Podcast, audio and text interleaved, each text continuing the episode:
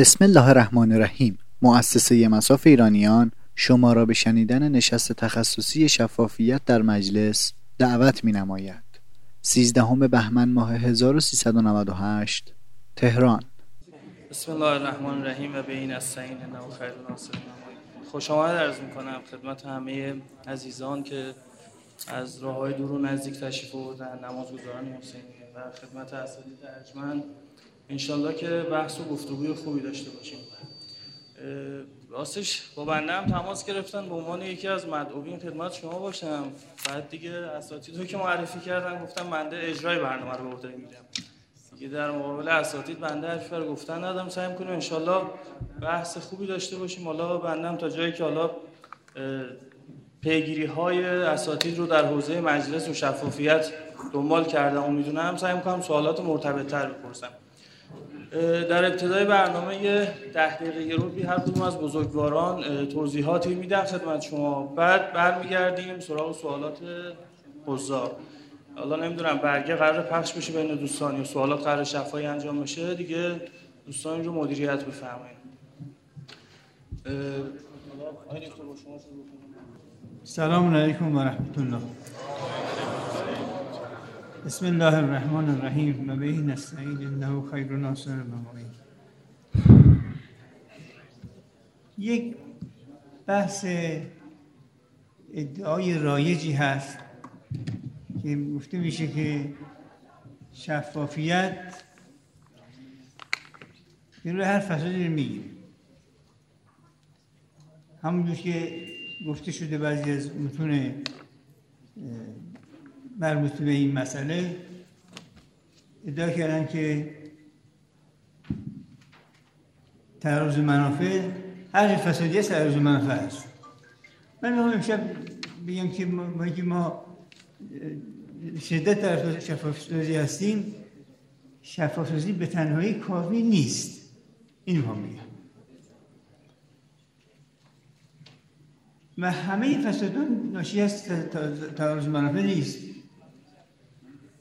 مثل اختراس. تعرض منافع نیست. بر میره.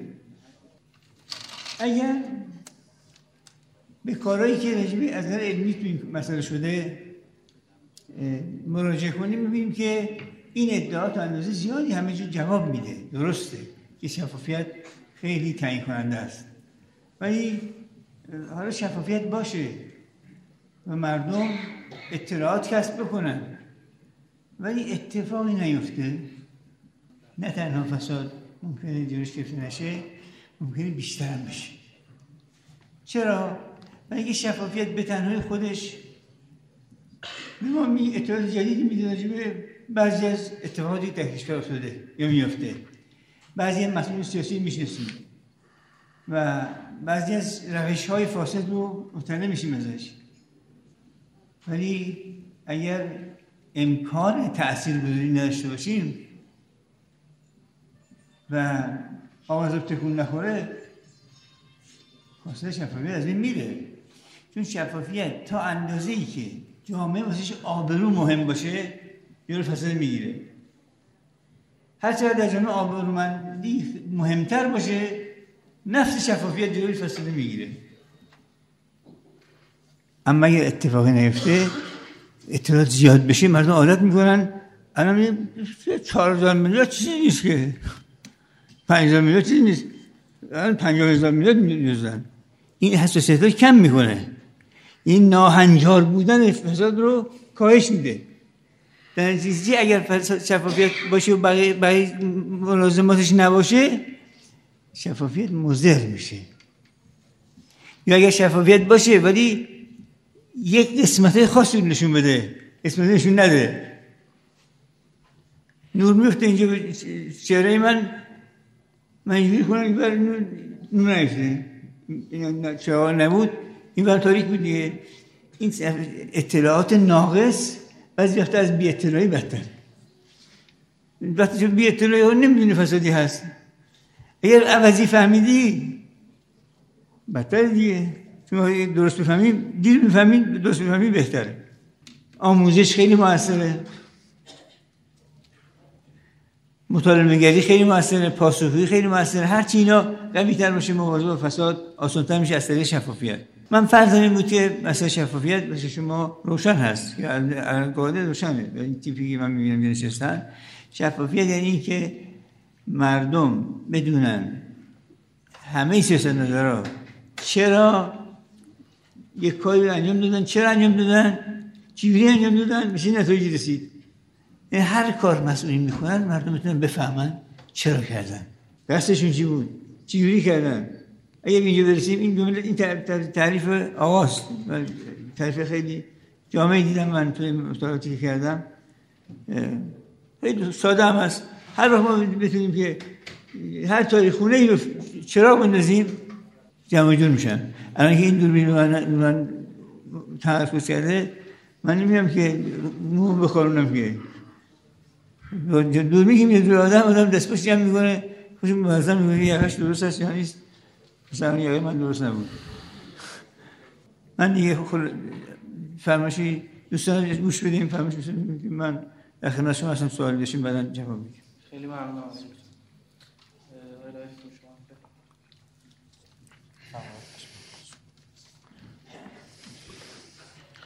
بسم الله الرحمن الرحیم.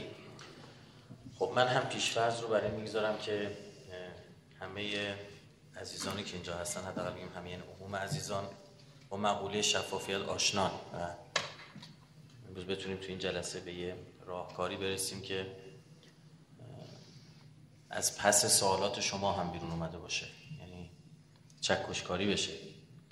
محضر شما عرض می‌کنم ما اتفاقاتی در کشورمون داریم میفته که اینا واقعا فاجعه است. یعنی به این سادگی نباید از کنارش گذشت. یعنی اگر این هر جای دیگه دنیا بود شک نکن تو دانشگاه ها تبدیل می‌شد به کیس استادی مورد مطالعاتی ویژه. روش کار می‌کردن. و ما حالا یه بار هزینه داریم میدیم بابت این اتفاقات. منتها اون مسئله حل نمیشه. یعنی اون عامل اون اتفاق حل نمیشه. دوباره می‌بینید چهار سال بعد دوباره تکرار میشه. پنج سال بعد دوباره تکرار میشه. شیش سال بعد تکرار میشه. ما چند, چند بار مثلا باید مسئله ارز تو کشور ما بحران به وجود بیاره و عوامل به وجود آورنده دوباره زنده باشن حی باشن. این عامل وجود آورنده زمان آدم نیست. یک خلع قانونیه یک مسئله شاید از این جنس باشه. خب؟ و دوباره اون اتفاق میفته هر چند وقت یک بار باید ما ارزش ریال سقوط بکنه. پلن ارزی ما کی باید درست بشه؟ این نشون میده که ما علاوه بر اینکه یه سری نیازمندی های اساسی توی شناخت دقیق داریم ریشه این با این برمیگرده که یه سری از مسائل ظاهرا شفاف نیست برای مردم. و این عدم شفافیت یک بخشش به این خود این اطلاعات بستگی داره که در دسترس مردم قرار نمیره یک بخشش به این برمیگرده اساسا همچین چیزایی بر مردم ما مهم نیست. ببینید شاید ما الان با تربیتی که تو این حوزه شدیم اگر در یک کشوری که خیلی از مسائلش هم شفافه بریم قرار بگیریم به جای اینکه بهره برداری مثبت بکنیم از اون اطلاعات بهره برداری منفی کنیم.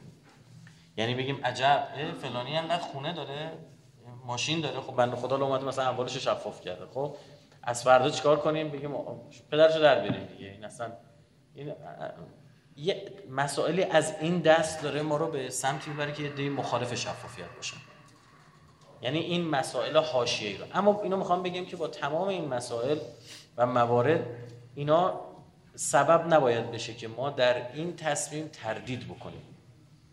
چون آورده هاش انقدر بیشتره انقدر مواهبش خوب در دسترس عینی تجربه شده در دنیاست که اشتباه اگه به این سمت ما نریم. ببین در کشور ما 90 نفر از 290 نمایندمون رد صلاحیت شدن. این واقعا به معنی واقعی کلمه فاجعه است. 90 نماینده‌ای که دفعه قبل تایید صلاحیت شده بودن. یعنی چی؟ یعنی مجلس کارخانه آدم فاسد کن است. معنیش اینه دیگه. سی درصد هم تقریبا چیز داره کارآمدی داره. یعنی از جمعیتی که وارد اونجا میشن می‌تونه یک سومشون رو فاسد کنه. بگیم یک سومی که فسادشون پی بردن دستگاه های امنیتی ما چون شورای نگهبان داره چیکار می‌کنه؟ استعلام مثلا. حالا منم نمیگم همه اینا رو نوع فسادش هم باید بررسی بشه. این 40 50 نفر ثبت نام نکردن یعنی این آمار می‌تونست به بیشتر بود بله. چون یه عده از کسایی که می‌دونستن قطعا رد سرت بشن اصلا ثبت نام نکردن. با هم در. یکی ثبت نام این از اونور هم بله. یر به یر خب یه نفر بالیم یه فکری بکنیم. اصلا به فرض ما یه نفر آدم اصلا همه چیشو شفاف کرده انبار داراییاش هیچ سابقه بدی هم نداره. الان تو مجلس یه تضمین من بدید این فاسد نشه. یه مناظره بنده داشتم با دو نفر پنج سال پیش از نماینده ها یه نماینده اصلاح طلب آوردن. من تاکیدم بر این بود که رعایت کنید. یعنی این بحث سیاسی شاید یه دونه اصلاح طلب یه دونه اصولگرام بیارید. آوردم اونجا با بندم به عنوان یه پژوهشگر داشتم راجع شفافیت از اون سوال می‌پرسیدم. خبرگزاری هم دولت بود. پنج سال پیش هم همین دولت بوده. بعد جالب اینه مثلا یکی از این نماینده ها بلند شد گفت ناراحت شد دست من. بلند شد که یعنی اعتراض کرد منظورم اینه. گفتش که آقا پس تقوای فردی ما چی میشه؟ چون چرا برای این اعتبار قائل نیستی؟ گفتم اولا من نمی‌تونم تشخیص بدم یعنی تقوای شما وسیله سنجی وجود نداره تقوای شما رو می‌تونم بسنجم. یعنی یه فازمتری تقوا سنجی چه می‌دونم چه جوریه بعد چیکار باید بکنیم؟ دو این اصلا حالا من توهین به شما نمی‌کنم. قابلی اصلا. ویژگی نفاق اینه که ظاهر رو چیکار می‌کنه؟ درست می‌کنه. اصلا اینا به کنار. وقتی ما زبیرها رو تو تاریخ داریم می‌بینیم که امیرالمومنین میفرماد مازال از زبیر کان رجلا من اهل نزدیک نزدیک بود سلمان باشه. اصلا مازالت چرا بگیم نزدیک بود؟ مازاله میگه بود. مازاله یعنی دوام. یعنی بود تا این که این اتفاقات افتاد. خب؟ با شما موی زبیر هم نیستید. من اهل البد. گرد پای زبیر هم نمی‌رسید سیف الاسلام. کسی که تو شورای شش نفره از حق خودش گذاشت حق مثلا خلافتی که براش خلیفه قبلی قائل شده بود که حتی تو هم می‌تونی خلیفه بشی به نفع امیرالمومنین. این آدم تبدیل میشه به موجودی که حضرت در موردش میفرماد قاتل و مقتول کلاه مفنا. یعنی جهنمیه. ما باید خیال خودمون یعنی من واقعا وقتی خودم می‌ذارم جای مثلا کاندیدایی در درجه اول خودم باید نگران خودم باشم. یه من می‌خوام برم تو یه جایی که پر از رانته. درسته؟ پر از ارتباطاته. از کجا معلوم من دچار فساد نشم؟ من که برای خدمت به مردم دارم میرم. ها؟ از کجا معلوم زبیر شماره انوم نباشم؟ در درجه اول این خودش باید اینو بخواد. آقا خیلی از من و شما برای همدیگه برای خودمون اصلا برای خودمون احتمال گناه میدیم. ما می‌دونیم اگر چه می‌دونم مثلا این کلیپ توی گوشمون باشه ممکنه دوباره بهش رجوع کنیم نگاه کنیم. این فرد باشه ارتباط بگیریم این دوست نابابی ما رو به ناکجاوات ببره. پاک می‌کنیم اون کلیپو. اون ارتباط رو کات می‌کنیم. برای چی؟ برای اینکه پلوی پشت سرمون خودمون خراب می‌کنیم برای اینکه خودمون نگران خودمونیم. در درجه اول اصلا نباید اینجوری باشه که ما به یه فضای الان رسیم تو کشور که آقا این نمایندار یه کنج یه گوشه این کاندیدا رو خفتشون کنیم تو رو خدا بیا بده مثلا می‌خوای شفافه. او خودش باید داوطلب باشه. یعنی اصل باید این فرهنگ سازی اینجوری شکل بگیره. نکته دیگه که خیلی بر من مهمه که ما داریم شفافیت محدود به شفافیت آرای نمایندگان ملی مثلا شفافیت اموال و دارایی ها و نمی‌دونم چه خب اصلا نظام تصمیم گیری تو کشور ما شفاف نیست. چل ساله دارن یه عده تصمیمات اقتصادی در کشور می‌گیرن. ما نمی‌دونیم اینا کیه و جالب بهتون بگم تو همین چل سال هم همین سه چهار نفرن یعنی چه می‌دونم تکنوکرات رفته اصلاح طلب اومده اصلاح طلب رفته دولت خواه اومده اون رفته اعتدالی اومده. همین سه چهار نفر دارن تصمیم می‌گیرن برای اقتصاد مردم هم نمی‌دونن. یا مثلا یه یه عزیزی میاد میگه که آقا این بنزین اینجوری بشه نگران نباشید مثلا 4 تا 6 درصد تورم وجود خب اون آقا الان کجاست؟ باشه صحبتی بکنیم. بگیم آقا شما یه تصمیمی گرفتی دیگه. این کارشناسی که این ساز ساختار کارشناسی کیان دارن این بلا رو سر کشور میارن؟ خب خیلی هم مسئولین ما هم سر در نمیارن. میشن میگه آقا کارشناسا لابد گفتن همینه. ها؟ من که مثلا چه می‌دونم مسئول ما میگه من که اقتصاد نخوندم. لابد راست میگن. یعنی بسیار کلیده. من یه آیه از قرآن بخونم و بریم سوالاتون بقیه هر روزم می‌ذارم تو سوالا. سوال شما بزرگواران. و خواهش هم که مرتبط باشه سوالا. بحث شفافیت و حالا بیشتر رو اون مجلس. ببینید یه آیاتی داریم سوره سوا در مورد حضرت سلیمان. اشارات در تفاسیر هم هست که ایشون مثلا خونه که داشت یا قصری که داشت شفاف بود شیشه ای بود. خب این منظور داره دیگه. منظور از این چیه؟ یعنی هم مردم می‌دیدن حاکمیت داره چی کار می‌کنه هم حاکمیت داشت مردم رو مانیتورینگ می‌کرد. شما قصه رو شنیدید که حضرت سلیمان نشسته بود و مرگشون فرا رسید. اسرائیل فرصت نداد ایشون تکیه بده. به همین اساس که تکیه کرده بود به تختش اجازه نداد تکیه بده. همونجا قبض جان شد. خب میگه اون کسایی که داشتن براش عملگی می‌کردن آدم های عادی نبودن اصلا آدم نبودن. موجودات عادی هم نبودن. افریت های جنی بودن. یعنی اینا در به در دنبال بودن یه جایی رو آتیش بکشونن. مردم عادی هم تازه نیستن که حالا امکان فسادی. نه خود مفسدن. اینا نگاه می‌کردن می‌دیدن خب سلیمان هنوز نشسته. خیلی گذشت. من تو تفاسیر می‌خونم. بعضی تفاسیر تا 6 ماه یه سالم گفتن که همینطور نشد این یکی بهشون برگشت با یکی گفت ببین این نمی‌خواد یه نمازی بخونه بالاخره غذایی بخوره. نکنه مرده. همینجور ما رو نگاه میکن گفتش که حمالی تو کن. احتمالا این فیلم جدیدشه. اگه نمرده باشه ریسکش. انقدر بالاست که نمیارزه. اونی که تر بود.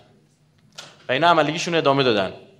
تا اینکه اون موریانا آمد و اصها رو خورد و افتاد و بعد فهمیدن رفت.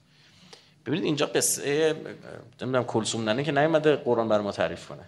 این آیات قرآنی که دا معجز مختصره.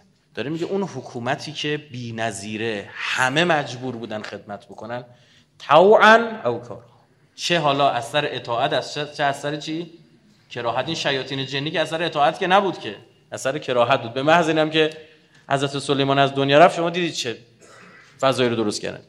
این مستلزم یک ساختار نظارتی بسیار قوی است.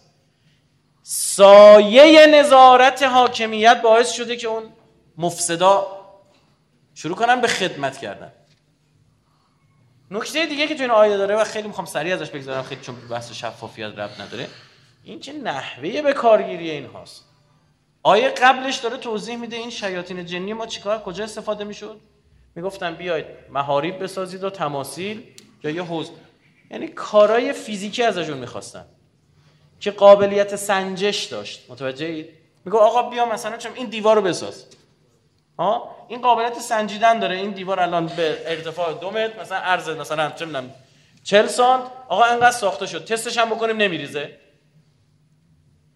یعنی اونهایی که مشکل دار می‌توانند باشند هم اگر یک حکومت درست عمل بکنه می‌تونه ازشون کار بکشه.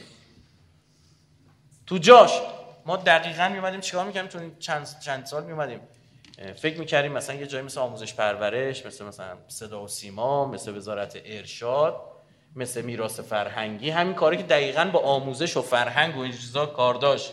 اصلا اهمیت ندارن. شما در مجلس ما میریم می‌خوام برن تو کمیسیونا میرن وای میسن جلو دم درش.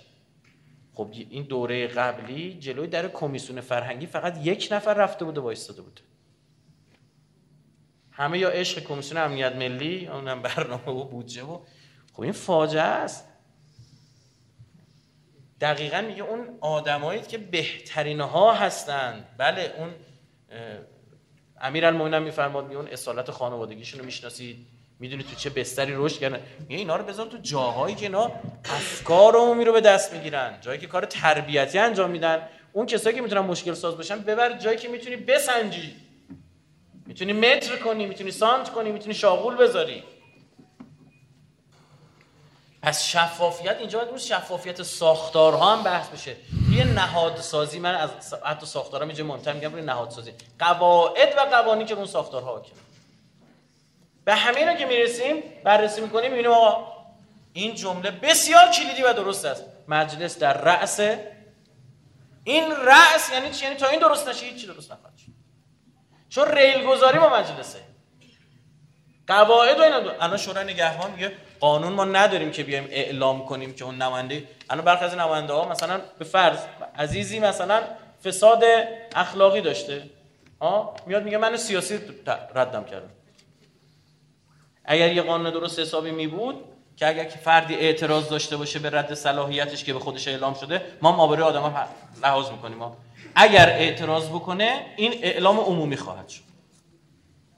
اون موقع ببینم جرأت می‌کردن اینا بیان با افکار عمومی بازی بکنن با آبروی کشور بازی بکنن.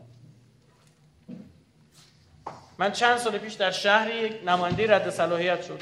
یه کاندیدایی نماینده نبود باشه یه کاندیدای رد صلاحیت خیلی شانتاژ کرد سر و صدا کرد. حالا یه جلسه بحث شد که آقا این داره اینجوری می‌کنه اینجوری می‌کنه. یک فردی که مطلع بود از کار این آدم پرونده گفت این آدم پرونده زنای محسنه داره. به زن شوهردار رحم نکرده. بعد می‌خواد شما این تو مجلس. بعد پوزی که داشت می‌داد تو جامعه چی بود؟ منو سیاسی رد صلاحیتم ها همین قانون رو کی باید بذاره؟ مجلس. حالا اینجا چه وجود اومده؟ بحث تعارض منافع می‌بینید ما چندین مرتبه اقدام پیگیری نماینده تر امضا میشه. میره موقع رای دادن به همون خیانت 170 نفر. چند نفر امضا کردن کار که؟ 200 نفر شد. 200 نفر امضا کردن رفت چند نفر بهش رای دادن؟ 50 و خورده نفر 59 نفر بهش رای دادن. ما با تفاوت 59 نفر و 200 نفر میشه منافق. قبول نداری؟ چرا امضا کردی؟ اینجاست که اصلا من یه جایی احساس می‌کنم باید شفافیت داوطلبانه پیشگام نکته آخرم هم این که ما از این مجلسی که الان هست نباید بگذاریم ببینید من با یکی از نماینده‌های مجلس یه بحثی پیش اومد بین ما توی توییتر. گفتگوی شکل گرفت. گفتم آقا وای به حال اون مملکتی که به قولی حالا خودمونیش کنیم خود غریب مضمون که رئیس فراکسیون شفافیتش خودش مخالف شفافیت باشه. ایشون ما گفتش که تو از کجا می‌دونی من مخالفم؟ حالا من یه فکتایی مثلا دلیل دارم ها یعنی از خود نماینده شنیدم. منم حالا قضاوت نمی‌کنم. کجا میرم؟ مخالفم. حکایت حکایت مولانا نصرالدین نشه که وایساده می‌خواد صف نمایی رو خلوت کنه گفت اونور آش میدن. بعد انقدر رفتن و گفت نکن آش میدن. بلند شد رفت اون طرف. من گفتم ببین نداره. بسم الله. چهار ماه از همین مجلس مونده. من جناب آقای صادقی با نماینده جریان سیاسی مقابل شما که شفافیت بگیری می‌کنه از در اصولگرا رفتم صحبت کردم با یکی دو گفتم اگر آیه صادقی الان یه تحریر بیارن دو فوریتی سری تو همین مجلس تصویب بشه. که شفافیت رو تصویب بشه اقدام گفتن آقا ما میام امضا می‌کنیم. گفتم بسم الله این گوی و این میدان. من هنوز منتظر چیم جوابم. و آخرش هم نوشتم. گفتم بگذارید این مهم در تاریخ ایران به نام شما ثبت شود. آ بسم الله چهار چهار ماه از تا خرداد وقت داره میگه. از عمر همین مجلس مونده چهار ماه شما همین الان من واقعا یک چیزا که میگم. چند تا نماینده الان هستن که دوباره امکان انتخابشون هست؟ شد 158 158 تا نماینده الان تو مجلس هستن دوباره می‌تونن بیان. یعنی اقدام کردن ها خب؟ همین 158 تا بسم الله اقدام کنید همین الان می‌تونید با 158 تا رای بدن تمام دیگه. شما اگه راست میگید. اینجا الان یقهشون گیره. اینا مثل یه سیاره یعنی میرن میچرخ هر 4 سال یه بار دم دست ما قرار می‌گیره. اگه خیرشون گرفتی؟ گرفتی نگرفتی؟ خداحافظ تا 4 سال دیگه. الان کل بحث کشور رو همه چی از اون چیزی که باید باشه. آقا میگن شفافیت نظام تقویم. بسم الله از مجلس شروع می‌کنیم. تمام جاها هم شفاف می‌کنیم. المومنین میفرماد جز اسرار امنیتی هیچی نباشه غیر شفاف باشه. من اینو قبول دارم. برای مشارکت بکنن مردم قبول. فرهنگ سازیش صورت بگیره سریالشو بسازیم آموزش شکل بگیره. مثل خیلی از کشورهای دیگه. اما خب شروعش با قانون گذاره حالا قانون گذار ما علیه خودش قانون تصویب نمی‌کنه. عذرخواهی می‌کنم. دو تا نکته عرض بکنم. یکی در مورد مناظره که فهمیدید شما همون موقع متن خوندم. احتمال میدم اون بزرگواری که به تقوای شخصی ارجا داده باشن همین فردی هستن که این دوره رد صلاحیت شدن. یعنی تقوای شخصیشون خیلی کار بله، نکرد و شفافیت هم. درست نداشتیم ایشون رد صلاحیت شدن. و خیلی هم دایره دار مبارزه با فساد بودن. شبکه اجتماعی هم خیلی فعال بودن نکته بعدی در مورد اینکه مجلس در رأس امور است آقای رایفور از زاویه خودشون بحث مطرح کردن و خب کاملا هم گویا بود. بنده فقط دو تا نکته در مورد قانون اساسی عرض بکنم. این جمله تعارف نیست که مجلس در رأس امور است. ببینید ما افتخارمون اینه که 8 سال جنگیدیم 250 هزار تا شهید دادیم کلی اسیر دادیم جانباز دادیم که یک وجب از خاکمون رو ندیم. همین مجلس طبق قانون اساسی می‌تونه مرز رو جابجا بکنه. طبق قانون اساسی کشور ما یک روز هم بدون مجلس نمی‌تونه باشه. یعنی خدای نکرده اگر جنگی اتفاق افتاد بحرانی پیش اومد مجلس قبلی انقدر ادامه پیدا می‌کنه. شما بگید ده سال تا امکان برگزاری انتخابات باشه و مجلس بعدی بیاد. سوال استیزاه از وزرا از رئیس جمهور. رئیس جمهور خب به هر حال 24 5 میلیون رأی داره. چند تا نماینده با مثلا چند ده هزار رأی می‌تونن رئیس جمهور رو بکشن مجلس ازش سوال بپرسن دادگاهیش کنن حتی استیزایش کنن هیئت دولتش رو کامل بندازن و مجبور باشه هیئت دولت جدید معرفی بکنه. حق تحقیق و تفحص از همه نهادها از هر کسی هر جایی مجلس داره. اینا رو عرض کردم که جایگاه مجلس رو در قانون اساسی هم ببینیم. اصلا تعارف نیست این جمله که مجلس در رأس امور است.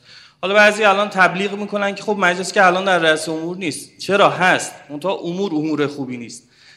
نتیجه رو باید از اینوری بگیریم. اگر می‌خوایم امور اصلاح بشن باید بریم سراغ این که یک مجلس کارآمد داشته باشیم انشالله و مجلس امور رو اصلاح بکنه. من پیش از اینکه فرمایشات های دکتر سیاه رو بشنویم چون حالا شاید بعضی از دوستان کمتر ایشون رو بشناسن معرفی مختصر بکنم. ایشون مدیر دفتر کسب و کار مرکز های مجلس هستند سالها. هم در حوزه کارشناسی خیلی دقیق مسائل معیشتی و اقتصادی رو پیگیری بودن. هم آشنایی خیلی خوبی با مجلس و نماینده ها دارن و کارویژهشون هم بحث رفع انحصاره. یعنی خیلی جاها که مجوزهای قانونی داده نمیشه یا خیلی سخت داده میشه ایشون به همراه تیمی که دارن سالهاست که پیگیر موضوع هستن. و یه سری برنامه های جذابی که تو تلویزیون داریم می‌بینیم برنامه به درد بخور رو زحمت ایشونه. مثل برنامه پایش مثل برنامه مناظره که شبکه یک جمعه پخش میشه و این مسابقه میدون و یه سری حالا کلیپایی که داره پخش میشه خدا خیرشون بده ما در خدمتتون دکتر. بسم الله الرحمن الرحیم. خیلی ممنون از دعوت. می‌دونم که واسه شنیدن صحبت های بزرگواران اومدین اما سعی کنم خیلی خلاصه و سریع عرض کنم. مهمترین مشکل امروز کشور ما همه می‌دونیم. اقتصادیه. بسیاری پژوهشگر در کشور ما وجود داره که مشکلات اقتصادی کشور رو واسش راه حل دارند. سالهاست داره توی مرکز پژوهشات توی اتاق فکرهای مختلفی که توی کشور وجود داره راه حل مشکل اقتصادی ما تدوین میشه می‌ذاره گذاشته میشه روی میز نمایندهای مجلس. اما نمایندهای مجلس چیکار می‌کنن؟ اکثرا اجرا نمی‌کنن. به دلایل مختلف. مشهورترین دلیلش اینه که تعارض منافع دارن. یعنی کلید حل مشکلات اقتصادی ما تو بسیاری از موارد گیر می‌کنه به یکی از گوشه یکی از منفعت آقایون. مشهورترین مثالش مسکن. یک عالم مسکن خالی توی تهران وجود داره توی سراسر کشور وجود داره. اگر قانون مسکن خالی مالیات بر مسکن خالی اجرا بشه اینا عرضه میشه قیمت مسکن میشکنه. سالهاست داره حکومت میگه همین رئیس جمهورمون داره به بانک‌ها میگه که این اموال مازادتون رو بفروشید اما نمیفروشن. چرا نمیفروشن؟ برای اینکه اگر بفروشن عرضه کنن به بازار اموال مازاد بانک ها رو که عمدش ساختمون مسکنه بازار مسکن افت می‌کنه خیلی از این ثروتمندا ورشکست میشن. این گرفتاری اصلی ما. اون وقت اون دروغگوها میگن مشکل خارجی و ترامپ و تحریم و اینجور چیزاست. ما ردیف کردیم یه سری از مشکلات اقتص... سری مشکلات مجلس رو. راستش به عنوان کسی که دانش آموز اقتصادی هست نشستیم واسه مجلس برنامه اقتصادی دادیم. بعدش گفتیم خب ما بریم توی این مجلسی که این طور مشکلات رو داره. به این شدت دچار تعارض منافعه. بریم چی کار بکنیم؟ بریم اینو بریم حالا از کی رأی بگیریم؟ از کسی که با دو تا سکه می‌تونه رأیش برداشته بشه؟ یکی از بهترین نماینده های مجلس دوست آقای دکتر توکلی آقای بهرینی نماینده مشهد هست. من چهار سال پیش یادم همچین روزایی داشت قانون بانکداری رو مینوشت توی مرکز پژوهش‌ها شبانه روز اونجا بود. در حالی که شب انتخابات بود همه تو صحنش هم نمی‌رفتن. چه برسه بیان کار کنن. بهش گفتم داداش تو باید بری مشهد سخنرانی کنی کار کنی. و اینقدر آدم پاک دست و پاک این انتخاب شد و خلاصه اما کارش پیش نرفت که نرفت که نرفت. چرا؟ به دلیل اینکه می‌خواست بانکداری رو اصلاح کنه. بانکداری که توش پر از اجده های امتیاز طلبه. ما برای اینکه مجلس آینده اصلاح بشه و این برنامه اقتصادیمون بتونه اجرا بشه این برنامه اقتصادی عرض کردم چند جا ارائه دادیم؟ خیلی پوزخند زدن. گفتم می‌خوای مالیات بر آیدی سرمایه بگیری می‌خوای بر مالیات بر ثروتمندان بگیری مالیات بر خونه خالی بگیری. می‌خوای هدایت اعتباری کنی که پولا از بانک بره به سمت تولید به به جای به سمت جیب آقایون و جین جن خوب ها دیدیم راست میگن حق با ایناست. نشستیم فکر کردیم که چیکار کنیم که مجلس شفاف و ضد فساد بشه. یک تعهدنامه درست کردیم. تو این تعهدنامه چند تا تعهد باید بدن نماینده ها اول اینکه باید تعهد بدن که هدیه نگیرن. خیلی از نماینده ها توی سفر خارج داخل سخنرانی میرن. هر جا میرن جلسه میرن هدیه می‌گیرن. مشهورش همین اخیرا یعنی تابستون گذشته افشا شد. حالا الحمدلله وضعیت اقتصاد خوبی داریم رفته هیئت مجمع عمومی. بانک کشاورزی اومده برگرده یه لپتاپ با یه دونه موبایل نوت. این این چیه؟ این دیگه به همه دادیم. این نفس همه شماست دیگه. به وزیر که وظیفشه که توی هیئت عمومی بانک کشاورزی بگردونه. بانک کشاورزی بیت المال خریده داده اونجا. هدیه ممنوع. تعهد یک. تعهد دوم. عضو هیئت مدیره نباید بشن. نباید برن به استخدام دولت در بیان. بعضی از نماینده های وقیح از وزارت نفت پول می‌گیرن. یعنی مجلسی هستن اما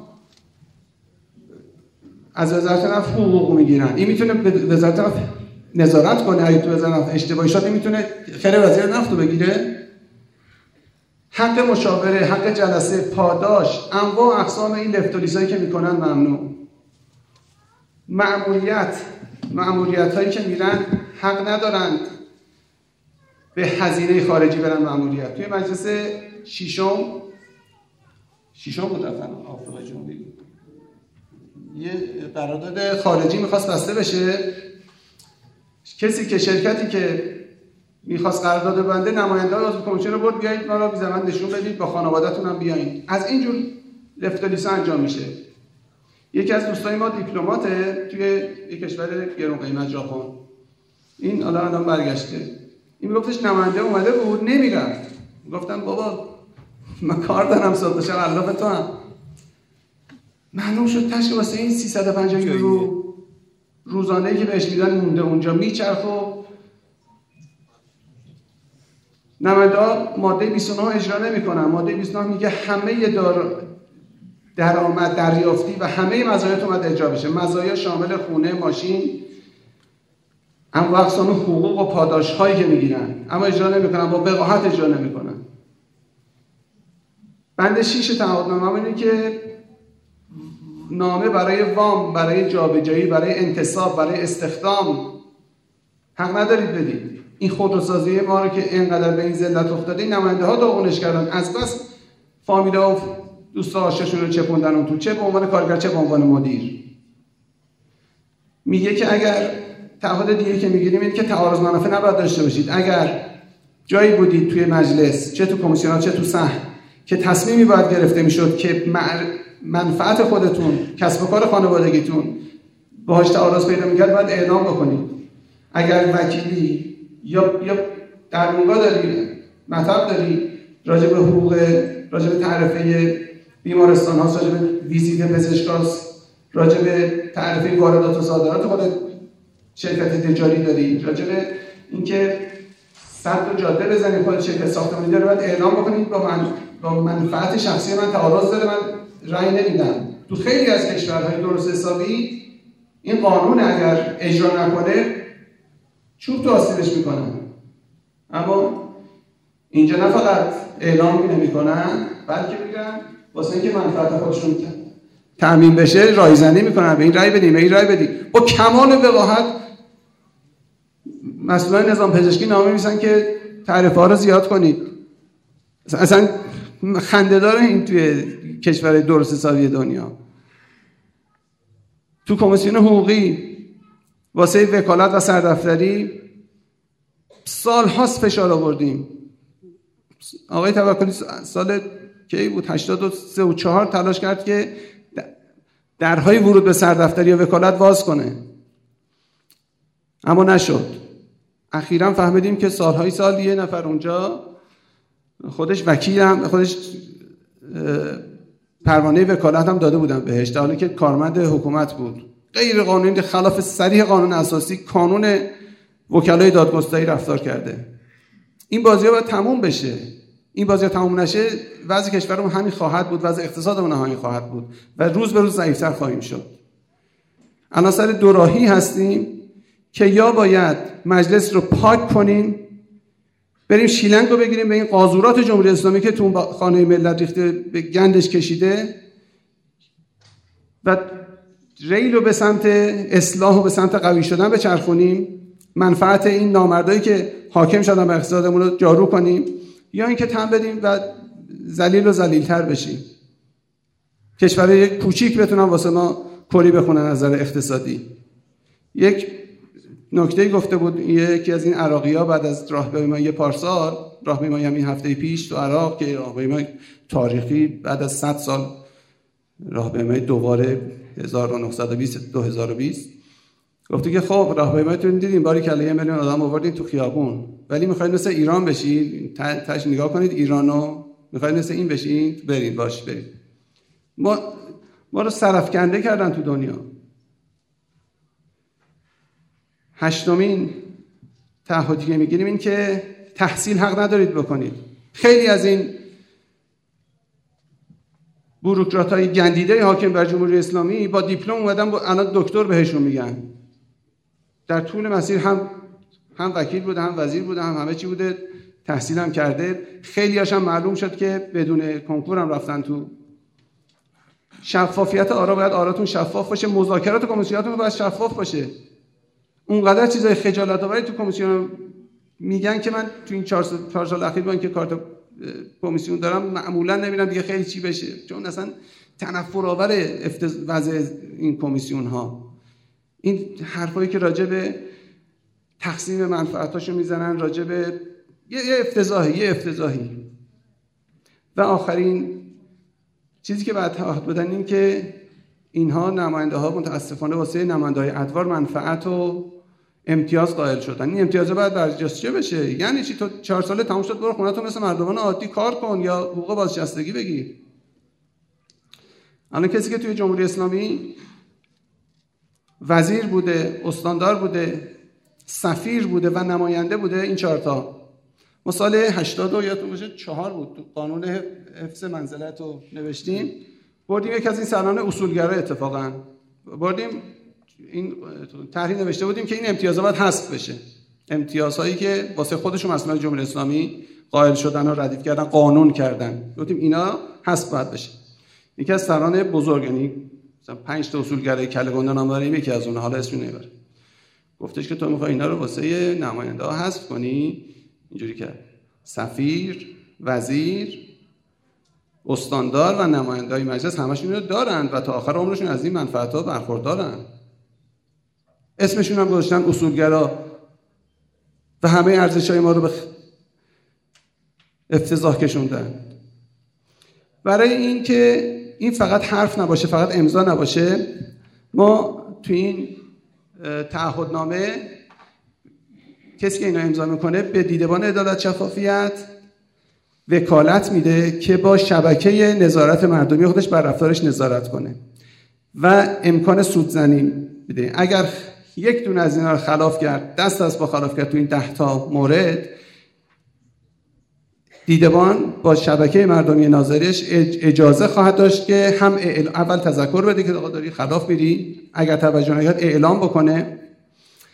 و این حق نداره که تعهد میده تعهد کت میده. میاد در جلوی ما امضا می‌کنه.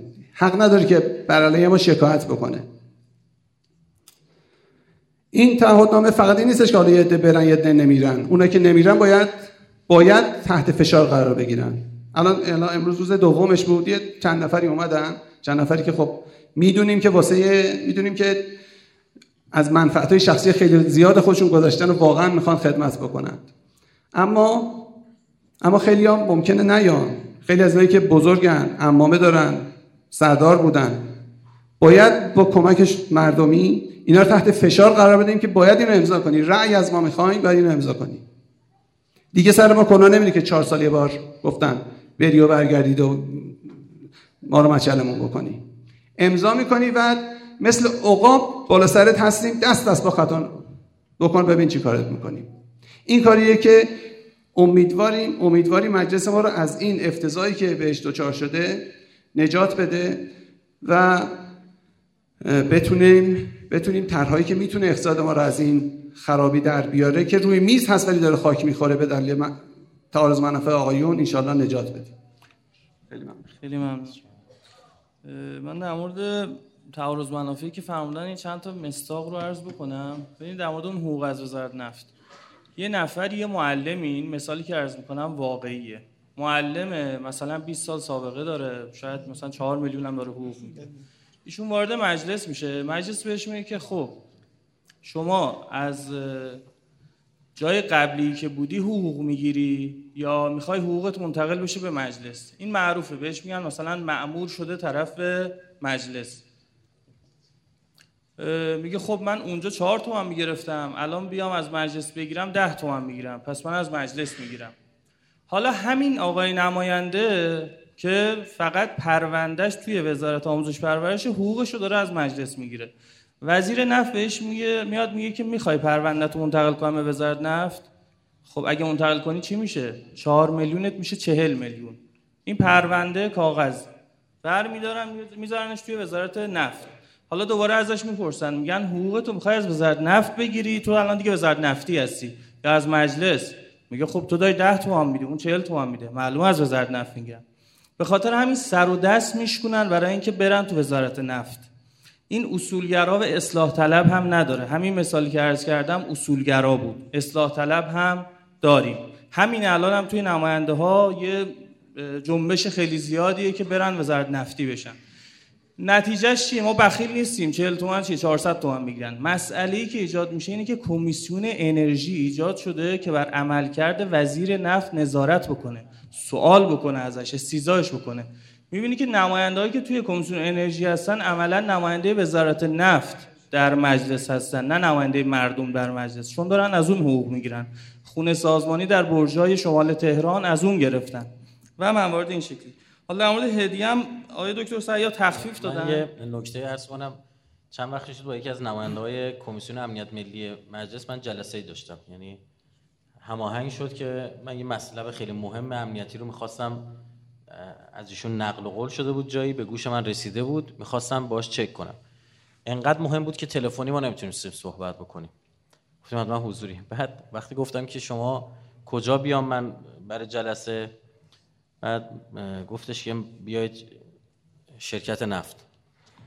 بعد گفتم من با خودتون کار دارم و گفتم بیاید اونجا.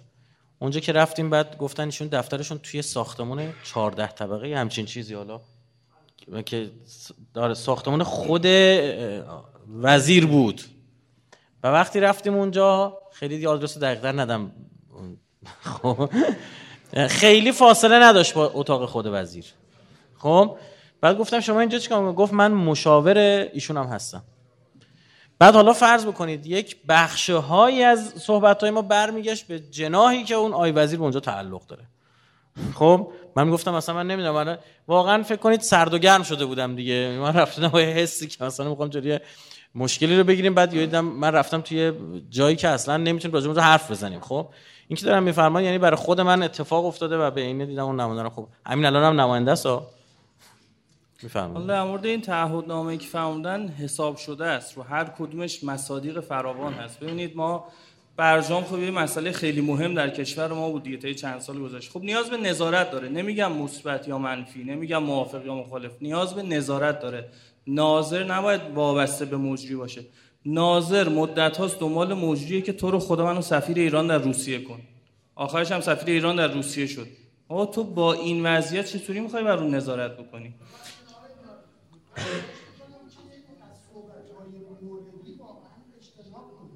شما هر کلی و پژوهشی زدید من می‌خوام بگم صحبت که آقای دکتر توکلی کردن و شما کردید بحث شفافیت و نظارت بعد از اون مشکل اصلی ما شما زحمت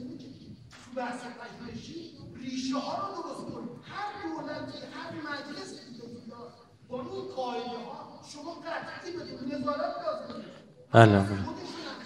بله فرمایش حضرت علی درسته. مطالبی هم که دوستان دارن بیان میفرمان لازمه. چرا؟ برای اینکه برای مردم و مخاطب ملموس میشه. نگاه کنید ما برای مردمی داریم صحبت می‌کنیم. یه مثال برای شما می‌زنم. همین بحث FATF خب؟ یه سری موافقان داشت یه سری چی؟ مخالف. که من جز مخالفین بودم. و بارها عرض کردیم که آقا بیاین مناظره. درسته؟ برنامه تلویزیون ما یکی از موافقان مهم و آورد توی برنامه و اجازه هم نده کسی به روبروش حرف بزنه. یعنی یک طرف اومد هرچی دلش خواست گفت بدونه که بخواد جوابی بشنوه. درست شد؟ این اتفاق وقتی میفته الان شما بریم به مردم بگی آقا اینا نمی‌ذارن FATF تصویب بشه. مردم میگن FATF چیه؟ اصلا نمی‌دونن چی است نماینده مجلس ما رو می‌خواسته تلفظ بکنه بنده خدا به توف توف افتاده. شما فیلمش اومد بیرون دیگه خب؟ بحث بر اثر اینه ببینید اینجا یه نکته داره. برای این که برای مردمی رو ملموس بکنن اومدن چیکار کردن؟ گفتن این سرمربی استقلال هست؟ استقلال دوست داری؟ آقایون استقلالی میگه. بله دوستش داریم مثلا. میگه خب حالا دیگه ناراحت باش چون مربی می‌خواد بره. چرا می‌خواد بره؟ چون پولشو نتونستیم بدیم. چرا پولشو نتونستیم بدیم؟ چون FATF تصویب, نشده. ببینید یعنی اینا استادانه بلدن با یه سری از مصادیق. مسئله چیزی که برای مردم قابل فهم نیست رو بیان پابلیک و عمومی کنن. خب؟ یه سری از این مصادیق لازمه از این جهت که برای عمومی من حتی داشتم فکر می‌کردم الان دکتر سیا فرمودن سوت زنی. داشتم به خودم فکر می‌کردم آیا همه جمع الان می‌دونن منظور از سوت زنی چیه؟ خب؟ که من معتقدم نه. خب می‌بینیم خیلی سرا داره میره بالا. نه نه, نه سود زنی یعنی چیه؟ یعنی سود بزنیم؟ خب چرا تو مجلس داره؟ خب یه قاعده است یه قانونی در کشورهای دیگه تو آمریکا هستش که هر کسی فسادی رو دید بهش میگن ویسل بلور دمنده در سود. یعنی تا فسادی رو دید اعلام کن. یه قانونی که حمایت می‌کنه از اعلام کنندگان فساد. خب؟ حالا بخوام بگم اینا لازمه. باید گفته بشه که پابلیک بشه و عمومی بشه برای مردم. ببخشید علیزاده من آقا من سوالا رو هم پس بذارید آخر جواب بدیم دیگه. این وسط قاعده رو به هم نزنید دیگه. وقت برای سوالات شفاهی هم هست. لحاظ شده.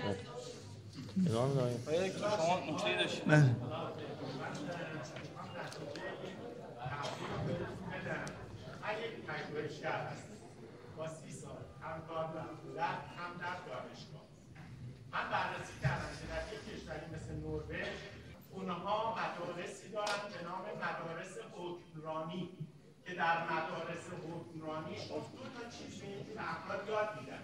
قانون نویسی کشور چرخانی. خیلی ممنون. آقای دکتر توکلی چند دقیقه خدمت شما باشیم بعد من سوالایی که رسیده رو بپرسم. من یک نکته خیلی مهم یادم اومد. از مجری خواهش کردم که من این وقت بده. ببینید شفافیت واجبه. واجب شرعیه. چرا؟ ما امر معروف از منکر رو واجب می‌دونیم. واجبی می‌دونیم که امیرالمومنین فرمود که اگر ترک بشه اشرار براش محاکم میشن. الان در اینی که در جمهوری اسلامی از می‌کرد که بزرگترین مخاطبش حکومت ترک شده هم شرور سر کارن. همه هیچ که شرور نیست؟ مدیر عاملی که با یک امضا دو هزار میلیون میده به سرمایه داری و از دو, هزار نفر دریق می‌کنه که بنگاهدار کوچیک هستن این شروره دیگه. کسی که دروغ میگه. مردم اقوا می‌کنه مسئولین اقوا می‌کنه. شروره اگر اینجوری واجبه بر حکومت که یک کاری کنه که ما بتونیم امر از منکر کنیم. امر از منکر اطلاعات می‌خواد. شما بدونید حکومت چیکار داره می‌کنه چرا داره می‌کنه تا بهش بگین بکن یا نکن انشالله همه اون در انجام واژه موفق باشیم. خیلی ممنون. چون محمد محمد. چون سوالات رسیده تعدادش زیاده بعضی از کاغذهایی که اومده سوال نیست اظهار نظره. برای اینکه مقدار از نظم جلسه کم نشه من فقط سوالات رو مطرح می‌کنم. برای سوالات شفایی هم اگر اجازه بدید بعد از سوالات کتبی در خدمتتون هستیم. از عزیزانم خواهش می‌کنم تا حد ممکن پاسخها رو کوتاه بفرمایند که با توجه به کم بوده وقت سوالات شفاهی و اظهار نظر دوستان هم برسیم. آقای دکتر سعی پرسیدن که چرا این تعهدنامه توسط شورای نگهبان گرفته نشده؟ مشکل از شورای نگهبانه باید برای اینکه قانون نیست. این یه همچین کاری باید قانون باشه. اگر قانون باشه اجباری میشه. اگر نه باید تشکلهای مردمی و غیر دولتی انجام بدن که اون وقت دیگه میشه به اصطلاح داوطلبانه. الان این داوطلبانه است و دیدبان آقای توکلی اینا دعوت کردن هر کی نامزد میشه بینه لطفا امضا کنه. میان حالا تا اوایل انتخ... اول تبلیغات امضا می‌کنن. اما کار اصلی آقای توکلی اون موقع شروع میشه که روزی که می‌خوان می‌خوان تبلیغات کنن و آگهی و کاغذ بچسبن در دیوار. بعد پیش می داداش اینو امضا کردی یا نه؟ یعنی همه ما باید بگیم. همه کسایی که می‌خوایم رأی بدیم بعد اینو امضا کردی یا نه؟ این نشون میده که می‌خوای بری اونجا لفت و لیست کنی یا می‌خوای بری اونجا کار کنی.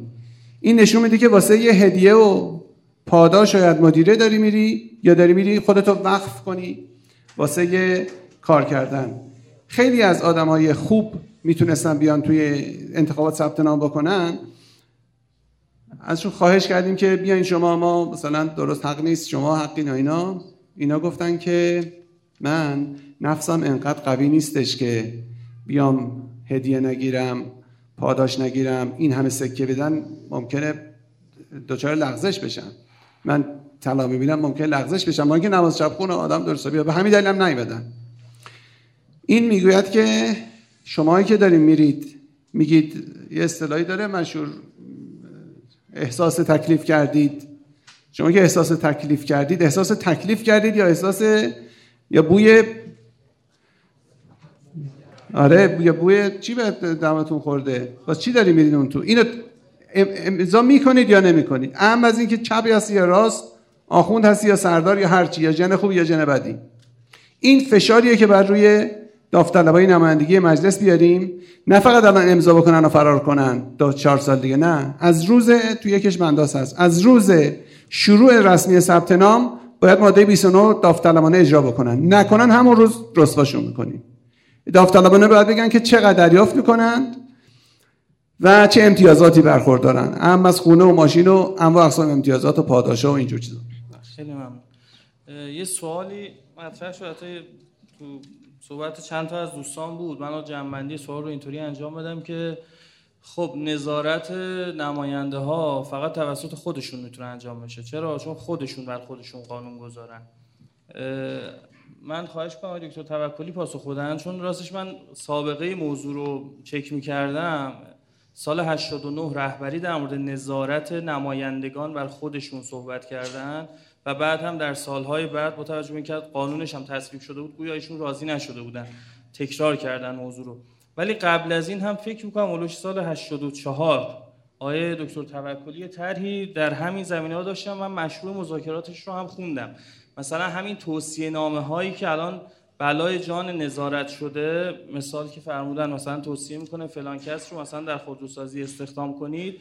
اون موقع مثلا تو طرح ایشون بود که اینا باید شفاف بشه فقط صرفا از طریق مجلس این توصیه نامه ها داده بشه که خیلی دیگه دست نماینده ها باز نباشه از این امکان بخوان بیجا استفاده بکنن.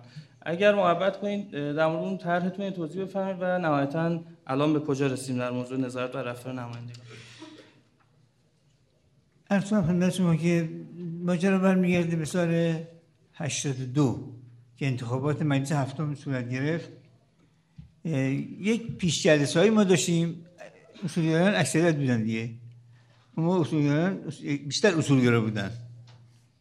و جلسه داشتیم و تکلیف چند چیز مشخص یک موضوعاتی که اولویت می‌خوام بدم تو مجلس. دو ترکیب هیئت رئیسه سه چهار ادامه دادیم. این تصویب شد. من مسئول کمیته مبارزه با فساد شدم. ولی حفظ اسمش حفظ منزلت مجلس. اگه نماینده بره ماشین لوکس بخره مردم بی اعتماد می‌کنه. منزلت نمایندگان اگر رفت تفریح ویژه رفت مردم اعتماد می‌کنه. این منزلت مجلس کم میشه. این از الفاظ استفاده کردیم که طرف واقع معقولتر برخورد کنه. ما نوشتیم این لایه رو و بعد رفتیم مرکز پژوهش. مسئول مرکز پژوهش شدیم. اونجا هم کار کردیم روش. آوردیم. پنجاه و دو نفر امضا کردن. ولی رفت خاک خورد. هرچی موضوع زدیم نیمت تو دستور. مجلس هفتم تموم شد. مجلس هشتم. آقا فهمید که آقای حداد درستی گفتن که پارچه کسی نمیشه آینه رو تمیز کرد. و مسئولین نمایندگان مجلس اگر بخوان بسشون خراب باشه دیگه کار نمیشه کرد. بعد فرمودن که شما یک کاری بکنید ما رفتیم نشستیم یه تهدیه درست کردیم خودمون رو سانسور کردیم. درست نمیشه. آنی پایین. خلاصه رفتیم تو مجلس یک چیز نسبتا ضعیفی. ولی چون اول کار اول بودیم ماسید حالا میشه تغییرش شد اصلاحش کرد.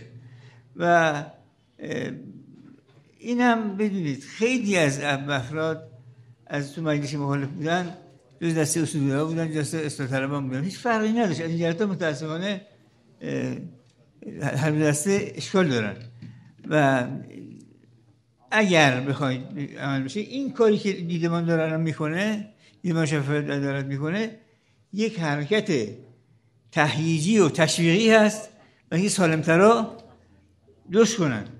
و ناسالما زیر سوال ببرن یعنی اگه دستون کجه رو بشه مردمشون رای ندن. یه سری از سوالات هم حالا تقریبا جمعبندی کردن. اینکه خب مجلس دهم با این ویژگی هایی که داره نه. نباید چنین مجلسی تکرار بشه. اولا مجلس مطلوب چیه؟ یعنی مجلس 11 چه شکلی باشه ما راضیم و میگیم که خب دیگه امکان فساد تو مجلس کمتر شده. و ثانیا چطوری باید به سمت شرکت بکنیم؟ به چه نماینده ای چه شعارهایی ما رأی بدیم یا چه شعارهایی رو نباید بهشون رأی بدیم؟ یا مثلا سوال پرسیدن که آقا طرف با وقاحت میگه آقا من به شفافیت رأی نمیدم. حالا چیکارش کنم اینو من؟ یا مثلا گفتن که نکات که فرمودید درسته خب حالا چیکار بکنیم آیه رایفور اگه لطف فرمایید توضیح دهید بله بسم الله الرحمن الرحیم. من یه نکته راجع به این مدرک تحصیلی چون مطرح شد در مورد نماینده ها عرض بکنم این همون بحث تعارض منافع ما اینجا می‌بینیم. اینها بسیاری از رقبای خودشون رو با بهانه اینکه تعداد ورودی های یعنی کاندیداها رو بخوان کم بکنن حذف کردن. چیکار کردن؟ گفتن کاندیدا لازمه که فوق لیسانس داشته باشه. کارشناسی ارشد داشته باشه. نکتش این بود که آیا این برای خود نماینده ها هم شامل حال خود نماینده ها می‌شد یا نه؟ هم بله هم نه. یعنی چی؟ یعنی اینا گفتن بله ما هم دفعه بعد بخوایم شرکت کنیم باید این اتفاق برای همه تو یه نکته داره. هر کسی نماینده مجلس باشه یه مدرک حساب میشه. یعنی کسی که تو بودن خب لیسانسی که داشتن. درست شد؟ دوره بعد لازم بود برن فوق لیسانس بگیرن؟ نه چون نمایندن. اما کلی از رقبای اینا که آدمای سالم و شریفی هم بودن و می‌تونستن اذیتشون کنن اینا رو چیکار کردن؟ اینطور با این پالیتیک حذفشون کردن. یعنی خب این یکی از این موارد. که رئیس جمهور وقتم اگه خاطرتون باشه یه تیکه هم بهشون انداخت توی صحنه مجلس گفت بعضی اومدن با شاسی فشار دادن. مدرک گرفتن. یعنی شما یه دکمه زدید اینجوری مدرک. خب ببینید از این کارا فراوانه. این یه دور و تسلسلی به وجود یک فضای امنی به وجود اومده که هر کار بخوان می‌تونن بکنن. من ارت... ربط بدم فرمایش برادرم که بلند شدن نکته رو در مورد کشور نروژ فرمودن و برادر دیگرمون چون دو تا سواله و مطرحه. حداقل سوال به وجود اومده حتی اگر سوال نبود و نظری بود که بیان شد. ببینید یکی از مشکلات ما امروز همین عدم شفافیت تصمیم گیرانه ببینید ما توی کمیسیون یه طرحی میره توی کمیسیون. اول اونجا چکشکاری میشه. شما انتظار نداشته باشید. مثلا منی که نمی‌دونم مثلا به فرض چه می‌دونم اقتصاد خوندم یه طرحی داره میاد راجع به چی؟ مسائل فرهنگی. خب من اونقدر سردر نمیرم. نهایتا می‌تونم از نگاه اقتصادی به این مسئله چی؟ نگاه کنم. میام اعتماد می‌کنم به طرحی که تو کمیسیون فرهنگی رای آورده تایید شده. میگم خب اینا همکارای منن. فردام اون فرهنگی تو حوزه اقتصادی باید چیکار کنه؟ به من اعتماد کنه دیگه. همه چیز را همگان داره اساسا یه جایی مثل مرکز پژوهش مجلس برای همین درست شده. که آقای کمیسیون فرهنگی های کمیسیون اقتصادی یا هر جای دیگه وقتی می‌خواین تصمیم اون طرح بری برو از کارشناسا کمک بگیر. وقتی این شفاف نیست این طرح چه کسی داده؟ چه کسایی تایید کردن؟ تو کمیسیون که ازش دفاع کردن؟ که یا مخالفش بودن همین رو هواه. حداقل می‌تونیم بگیم برخش نیمه شفافه. خب؟ این باعث میشه که طرف حاشیه امن داشته باشه برای طرحهای بیخودی. اما اگر من بدونم یه مثال برای شما می‌زنم. یه تصمیم تو کشور ما گرفته شده تحت عنوان برجام. حالا خوب یا بد؟ یه دی میگن خوب یه دی میگن بد. درست شد؟ یه دی میگن فاجعه یه, یه دی میگن فتح الفتوح درست شد؟ دو تا اخت- نظره. اگر ما بدونیم که کدام نماینده ها به این گفتن آره یا گفتن نه. درست شد؟ من این که مخالفشم دیگه به همچین کسی رأی نمیدم. ببین شفافیت این خوبی رو میاره و این باعث میشه نماینده مجلس دقت بفرمایید چون می‌بینه تمام حرفاش تو کمیسیون شفافه حمایتش از طرحها شفافه. رأی دادنش تو صحنه علنی چیه؟ شفافه. این باعث میشه چی بشه؟ من وقتی می‌خوام از طرحی حمایت کنم یا طرحی رو ببرم برم خوب کار کارشناسی کنم. برم چی؟ سراغ اون قانون نویسا درست شد؟ من خودم قانون نویس نخوندم نمی‌دونم میگم آقا اینو چجوری میشه خرابش کرد؟ ما یه دوستی داشتیم این خدا بهش فرزندی داده بود به ما پیشنهاد میدن که بچه به دنیا بیاد مثلا دو سه ماه مونده بود. ای گفت پیشنهاد اس بدید. ما بهش اس پیشنهاد می‌دادیم می‌رفت بعد یه هفته میاد گفت نه یه اسم دیگه. گفتیم چی این یه هفته میری وحی برات نازل میشه؟ مطلبی از چیه؟ می‌گفت میرم یه هفته زحمت می‌کشم سعی می‌کنم اسم رو مسخره کنم. خب؟ می‌خوام ببینم میشه یا نمیشه؟ می‌خوام یه اسم بذارم که فردا بچه‌م توی مدرسه مسخره؟ نکنن. خب ببینید اگر من بدونم این که دارم میفرستم فردا موجب این میشه که این دامان منو می‌گیره. این اتچ شده منگنه شده به کت و عبای من. هر جا برم من تو خیام را برم که این همون بود که بابای ما رو در آورد. این همون بود که با اون طرحش تو مجلس پدر مردم رو در آورد. این همون طرح این باعث میشه این دیگه تصمیم گیریش درست بشه بله همه چیز رو همگان داره. اون اونجا بعد بلند شه بره سراغ 10 تا استاد دانشگاه جلسه بذاره. با چه می‌دونم با 10 تا وزیری که تو اون حوزه کار کردن بره حرف بزنه بره با کسب و کاری که تو اون حوزه وجود دارن بره نظر اونا رو هم اصناف و اتحادیه و اونا رو هم بپرسه. یه طرح درست بده. من عذر می‌خوام ب... یه بحث مطرح شد در مورد یکی از طرحی تو مجلس اومد. خیلی سر سیاسی کرد اون طرفا تمسخر کردن. اون طرف هم خیلی دست گرفتن. جالبه هیچ وقت معلوم نشد این طرحو کی داده. یعنی هر من دنبال پیگیرم از دوستان می‌پرسم میگم تو طرحو کی داده بود؟ معلوم نمیشه. ما فضای امن به وجود آوردیم طرف هر جوری دلش خواست تصمیم بگیره نه تصمیم برای خودش تصمیم برای یک کشور و نه حتی یک کشوری که فقط ایرانی که یه خاور میانه متأثر از اتفاقات در اونجا. شما نمی‌دونید یه اتفاقی تو این کشور میفته دکتر فهمیدن چه تماسایی با ما می‌گیرن. خب ما خیلی از این کشورها چون میان ایران میرن مثلا من رفتم ارتباط داریم. یه شلوغی میشه. ایران چه از عراق تماس می‌گیرن از لبنان تماس می‌گیرن از برخی کشورها دیگه تماس می‌گیرن. نگرانن. میگن آقا چی میشه؟ مملکتی وقت چون اونم اخبار خارجی رو می‌بینن. اونام خیلی پروپاگاندا می‌کنن بزرگ نمایی می‌کنن میترسن.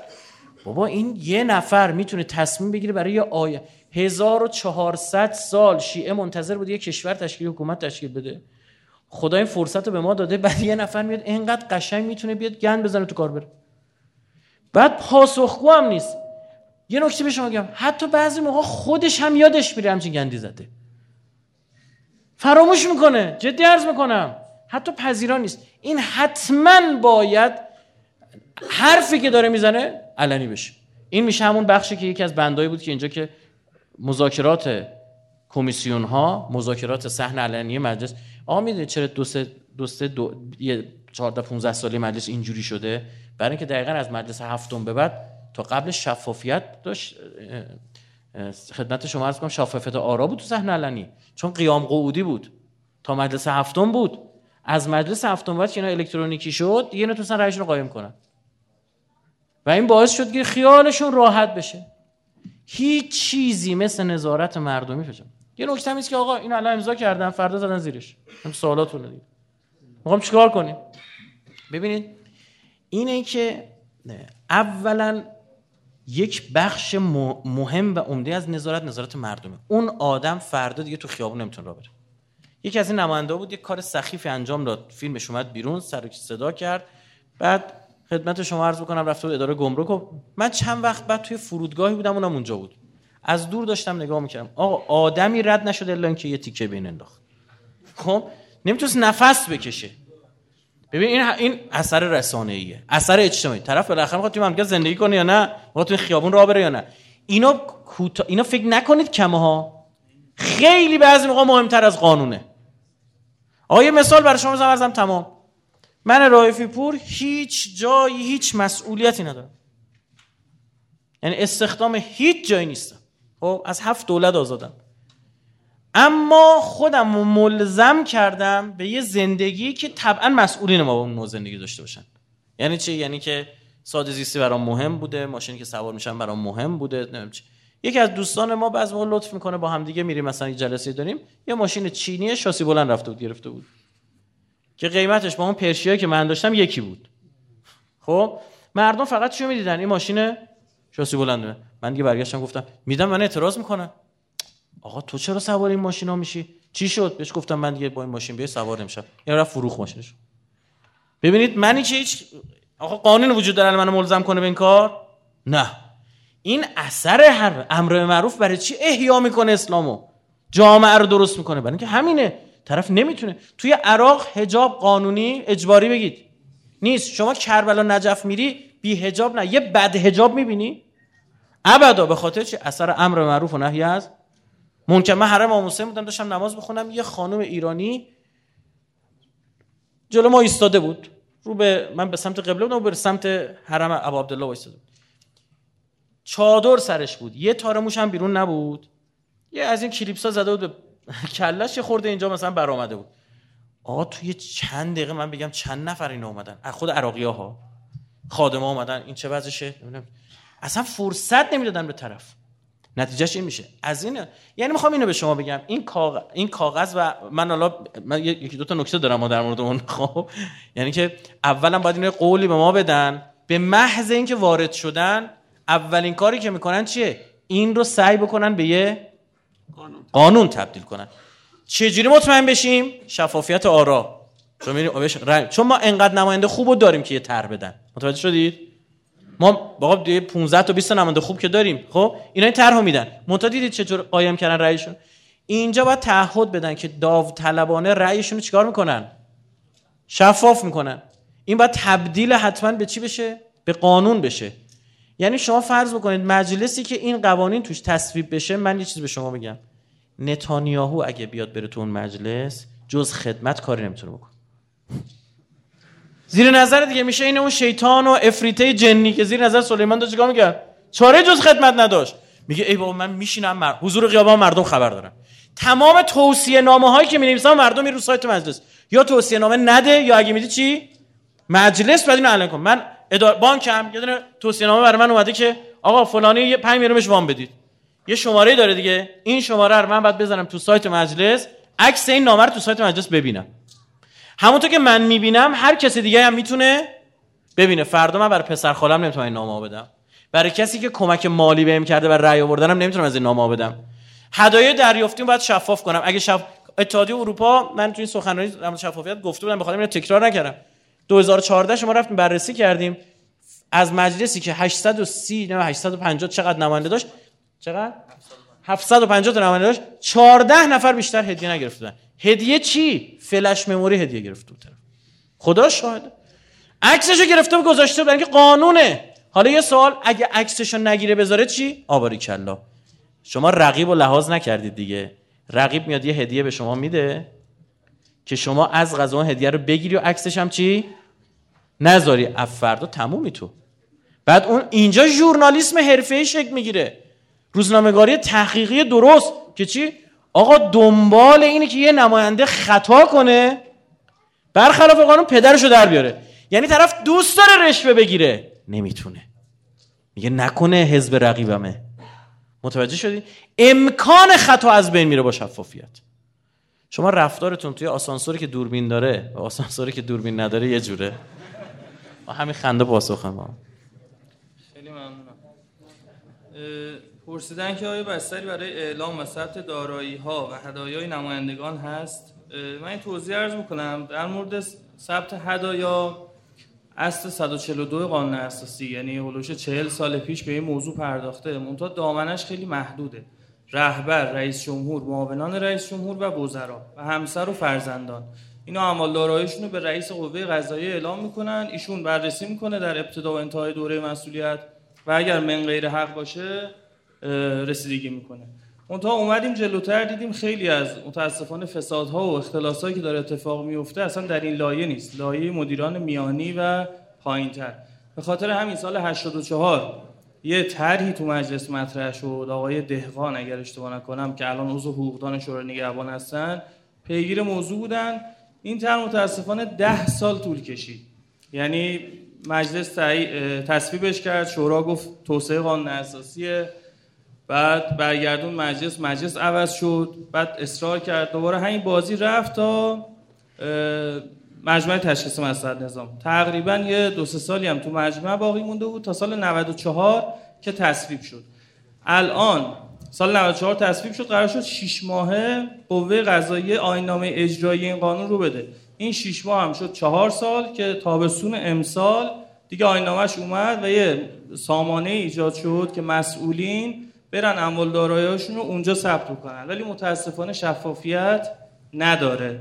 یعنی مسئولین اموال و دارایی‌هاشون رو توی سامانه ای ثبت می‌کنن که فقط چند نفر معدود بهش دسترسی دارن و احیانا اون چند صد هزار نفر رو این چند نفر معدود بخوام بررسی بکنن در مورد هدایا هم خب طبعا نداریم. فقط دو تا قانون داریم. یکی قانون مدیریت خدمات کشوری و یه قانون خاص نمایندگان قانون نظارت بر رفتار نمایندگان. گفته آقا دریافت هدیه ممنوع است یه مگر داره. اون مگر خراب می‌کنه دیگه. مثلا مگر در مواردی که مربوط به وظایف کاریش و اینا نباشه. تو اون مگره مثلا چند هکتار زمین جا میشه می‌تونه ماشین مثلا چند صد میلیونی جا بشه سفرهای اروپایی خانوادگی جا بشه و اینا. توی اتحاد اروپا آمدن قانون گذاشتن. اون هدیه ازت می‌خوان که بگی بالای 150 یورو یا زیر 150 یورو.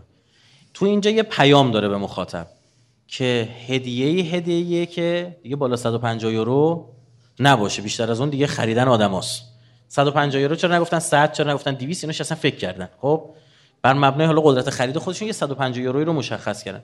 من نگاه می‌کردم مثلا میدم نماینده رفته بود یه همایش کیف گرفته بود. خیلی از این ما هم کارا رو می‌کنن. خب یه اداره همایش برگزار بر شرکت کن نفر یه کیف میده. کیف گرفته بود آورده بود کیف گذاشته بود روی صندلیش عکس گرفته بود گفته بود به نظرم زیر 150 یورو از فلان آدم تو فلان جا گرفتن بعد یه تایم به شما میدن که شما اینو اعلام کنی. اگر تو اون زمان شما اعلام نکنی خدا به دادت برسه. چرا؟ چون قانونه. فورد... همین رو قانون شد فورد اومده بود فورد رسوم آمریکا بود. وقتی ما نوجوان بودیم. اومده بود ایران رفته شد امام رضا علیه السلام اسمش بدن ولیان وزیر کشاورزی اون بود شده بود متولی امام رضا شده بود. بهش یک ساعت طلا هدیه کرد ایشون تو جلسه رسمی که این هدیه بهش عرضه کرد و معذرت می‌خوایم ما نمی‌تونیم هدیه بیش از 100 دلار رو بپذیریم. نگرفت. یه مثال اجازه می‌دید بزنم. یه سفری ما چین رفتیم می‌خواستیم با شیوه حکمرانی چینی آشنا بشیم. رفتیم مدارس قبل کرونا رفتیم. خیلیتون راحت بشین مال یه سال پیشه. خب فردا کرونا میاد میگن کار رایفی پور بود. خدمت شما عرض بکنم که رفتیم اونجا صحبت کردیم. خب ما واقعا یکی از مشکلات اونجا مشکل تغذیه بود. به خاطر مسائل شرعی که ما داشتیم ذبح شرعی این مسائل و اینا واقعا اذیت هم می‌شد. اینا هم سعی می‌کنن بندگون خدا ما رو تو شهرهایی که رستوران اسلامی هست ببرن. حالا بعضی از شهرها نداشت بعضی موقع وعده غذایی بین راه میافتاد. کشور خیلی وسیع و بزرگی هم هستیه. ما فکر کنید هم کیش اینا رو دیدیم مثلا گوانجاشون رو دیدیم هم پکن تهرانشون رو رفتیم دیدیم. که ما خواستیم این مدل توسعه چطور رو این خدمت شما عرض بکنم این گروهی که با ما بودن یکیشون مشاور وزیر حزب کمونیست در امور خارجه بود. یعنی جایگاه خیلی بزرگی داشت. یکیشون مترجم بود دو نفرم کارا رو انجام میدن. آب مدنی به ما می‌دادن ماشین رو هماهنگ می‌کردن ما که می‌خواستیم غذا بخوریم اینا می‌رفتن به میز دیگه میشستن. من بهشون گفتم عیبی نداره چون غذای اسلامی رو اونا خیلی دوست دارن. خود چینی ها میگن غذای خوبیه.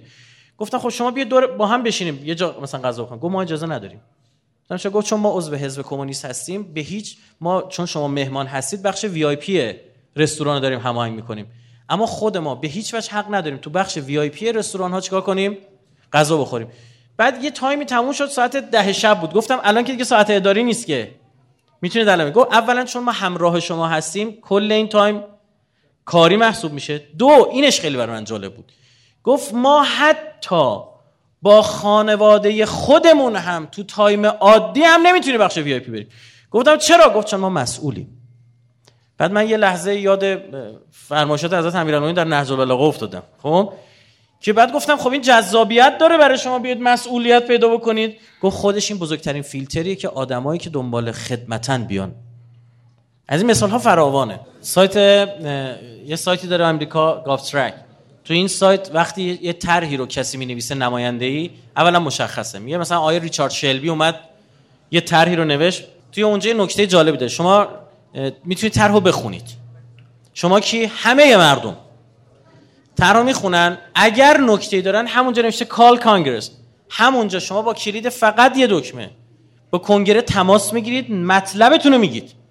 مثلا دارن در مورد معلم های حق و تدریسی تصمیم می‌خوان بگیرن. طرح نمیشه شما به عنوان یه معلم به عنوان مدیر یه کسی که تو حوزه آموزشی هست به عنوان خانواده که بچه‌تو می‌خوای بفرستی دغدغه مسئله رو داری تماس می‌گیری؟ ببین این نه که زنگ بزنید مجلس نه حالا باید بگری تو سایتشون دنبال شماره. بعد این وردرون قطع باشه یکی رفته نماز و یکی رفته نمی‌دونم چی نتونی نتونی پیداشون کنی.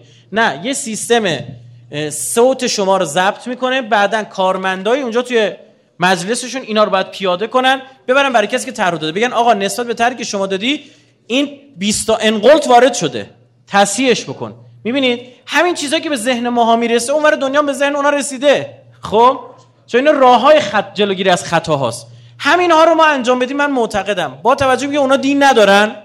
خب عقلا ما چون دینم داریم یه جایی که قانون نباشه شرعمون الان مردم اگه دزدی نمی‌کنن به خاطر قانون درست حسابی نیست. از خدا پیغمبر میترسن. یه عده نمیترسن دزدی می‌کنن اکثریتی میترسن دزدی نمی‌کنن. از این جد الان تو آمریکا با وجود تمام اینجا دزدی نمیشه میشه خوبم میشه. خب کشور اروپایی میشه خوبم میشه خیلی هم کلان چند میلیارد دلاری. اگر این اتفاق در کشور ما بیفته اینجا بهشت میشه. چون ما دو تا بازوی نظارتی داریم. یه بازوی نظارت الهی داریم که بهش اعتقاد داریم. یه بخشی هم میشه همین مردمی. تلفیق اینها اصلا یک من معتقدم یه صدی درست می‌کنه که امکان نفوذ فساد تقریبا از بین میره. خیلی متشکرم. اگر اجازه بدید.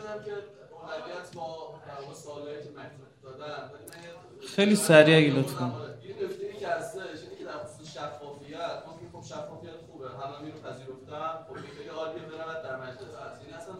چجوری برای مردم شفافیت رو دغدغه بکنم؟ مثلا آقای ایکس اصلا کاندیدای مطبوع نظر منه؟ می‌خواد شفافیت عملا بکنه می‌خواد روی این قصه هم پافشاری بکنه. اما اینکه چون یک بازه زمانی کمی الان ما در اختیارمون هستش در استانها از نظر رسانه مدیر ببینید الان شما جمعیت روستای کردستان در نظر بگیرید. چهار سنه بیجا 260 روستا داره. فلزا من باید به این قصه ارتباط سنتی فکر بکنم. من باید چیکار بکنم که این روستایه این دغدغش بشه بله متوجه من چشم من, من کوتاه اجازه بده من جواب بدم چون بحث رسانه‌ای شده تا دکتر سیاه خدمت شما از کنم صلاحیت کامل دارم برای پاسخ به این. ما کاری که می‌خوایم انجام بدیم اینه که ما به یه چالشی دعوت می‌کنیم همه رو هم کاندیداها رو. برای پیوستن بهش. و از اون طرف هم شما بدونید کسی بخواد نمایندش بره تو یه دونه رأی هم براش یه دونه رأیه اینها باید مسابقه بدن برای استاندارد شدن. درسته؟ ما الان یه متن شف... چالشی هم ما آماده کردیم. من چون دوستان اینجا تشریف دارن. خب من نمی‌خوام وقت شما رو بگیرم اما اینو میگم که ما به زودی اعلام می‌کنیم. اون موقع چه میشه؟ آقا این بچه شبکه دانشجویی که وجود دارن بلندشن برن تک تک دهاتا رو بچرخن تو مسجداشون شروع کنن با اونا صحبت کردن. هر کسی بالاخره یه اقوامی آشنایی نیده. بعد قبولم بکنیم دیگه. اکثریت جامعه امروز با شبکه اجتماعی چیه؟ معنوسه. بله یه درصدی هم هستن میگه نیستن. خب اونا رو هم بعد اینجوری فکر کرد. یه چالش عمومی به وجود میاد یک کمپینی درست می‌کنیم که آقا بیاید کمک کنید. آقا کاندیدای نتونه تو مجلسی دانشگاهی جای حرف بزنه الا اینکه این سوالم ازش چی؟ صورت بگیره میگن آقا جون تو اومدی اینو امضا می‌کنی یا نمی‌کنی؟ اگه امضا کردی فبه ها امضا نکردی بهت رأی نمیدیم. بدون ما به شما رأی نمیدیم. خب؟ و اینم داد و بیداد میریم. برام کنیم که فلانی اینو امضا نکرده. باید اینو تبدیل کرد به یه مطالبه عمومی که شدنیه. ما در به در دنبال رفتیم. اینجا به شما بگم. یک سال پیش که می‌فهمید زمان نداری من کارو انجام دادم.